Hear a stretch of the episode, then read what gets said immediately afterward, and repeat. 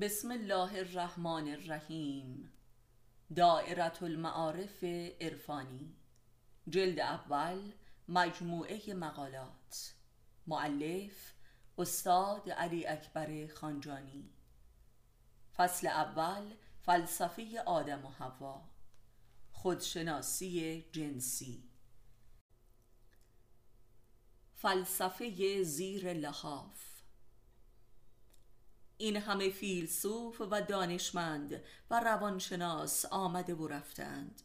ولی هیچ کس معمای رابطه جنسی و راز زیر لحاف را در زمینه زندگی زناشویی جدا مورد تحقیق و تفحص قرار نداد و این امر حیاتی را که راز بقای بشر بر روی زمین و هسته مدنیت است در شعن اندیشه و علم ندید و جز به تمسخر و کنایه سخن بر زبان نراند. بی تردید ازدواج جز به امر غریزه جنسی ممکن نمی شود و جز به واسطه همین غریزه استمرار نمی یابد و هرگاه که این نیاز حیاتی که شدیدترین نیاز وجود انسان است دچار اختلال و عذاب شود خانواده ای بر آستانه فروپاشی قرار می گیرد به لحاظ شرع اسلام نیز اختلال و نابودی این رابطه به خودی خود دلیل لازم و کافی برای طلاق می باشد زیرا استمرار چنین رابطه ای به کینه متقابل تا سرحد جنون و فساد و خیانت و زنا می انجامد و عاقبتی نابود کننده است و غیر قابل جبران. این واقعیت نیز بدیهی است که همه اختلافات روزمره زناشویی و بهانه جویی هایی که هیچ دلیل منطقی هم ندارد و خانواده را مبدل به جهنم می سازد و به سوی طلاق می کشاند علتی جز اختلال و نارضایتی در رابطه جنسی ندارد. هرگاه که این رابطه به طور متقابل رضایت بخش باشد همه مشکلات زندگی به سهولت و تفاهم قابل حل می شود و به قول معروف سرنخ همه مسائل زیر لحاف است. معمای مشهور به عدم تفاهم در رابطه زناشویی هم منشأ و علتی جزی ندارد و ما بقی معلول است. در واقع در به جهنم و بهشت زندگی زناشویی از زیر لحاف گشوده می شود و عذاب زیر لحاف علت العلل سایر عذاب هاست و درست به همین دلیل است که تمکین جنسی زن واجبترین وظیفه زن در امر زناشویی می باشد که بدون آن خواه ناخواه زناشویی به سوی فروپاشی می رود تمکین جنسی از جانب زن فقط به معنای تسلیم جنسی در قبال شوهر نیست.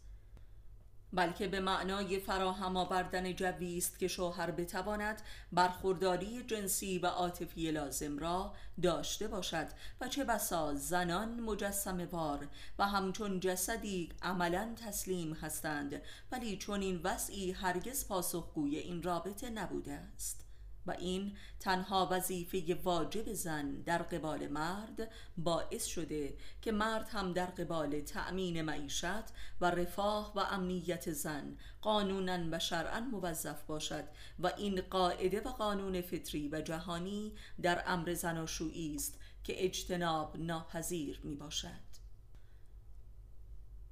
زن و شوهرهایی که این رابطه و نیاز ذاتی را بهایی نمی‌دهند و بلکه آن را در شعن خود نمی‌دانند و به اصطلاح عملی حیوانی و حتی شیطانی میپندارند دچار خودفریبی عظیمی شده به صدها عقده و کینه و جنون و مرض مبتلا می‌شوند و این حاصل کبر و انکاری است که بشر کافر و مدرن امروز با آن مواجه می باشد و حاصل این کفر انواع امراض عصبی و روانی و انحرافات و جنون جنسی است که گاه به جنایت می انجامد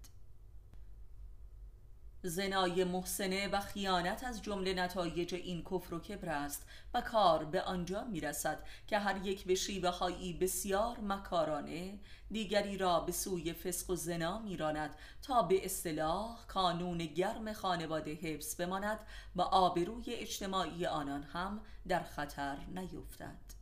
اینان گناه زنا را کمتر از طلاق می دانند در حالی که طلاق نیز همچون ازدواج یک حق الهی و فطری است.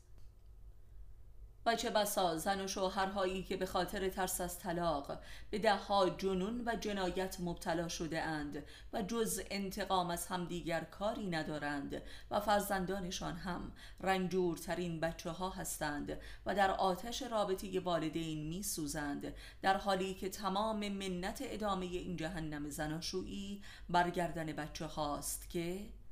ما به خاطر بچه ها ایثار می کنیم و به همدیگر خیانت می کنیم و از هم انتقام می ستانیم ولی جدا نمی شویم مردی که با منت و یا به روش های حرام امرار معیشت می کند و نان به خانه می آورد و زنی که با منت با شوهرش می خوابد و هر بار نرخی بالاتر عرضه می کند عاقبتی جز این جهنم ندارد که برای همدیگر جاکشی کنند و این عذاب آن وظیفه نشناسی و کفران است. و بدین گونه است که زناشویی به اصطلاح موفق امروزی منوط به داشتن فاسق است. به این زناشویی می‌گویند زندگی دوستانه. زنان افسرده و دیوانه و مردان معتاد و همجنسگرا از محصولات این به اصطلاح زندگی دوستانه می باشند بخش عمده ای از مفاسد اخلاقی و اجتماعی محصول این نوع زناشویی کافرانه است.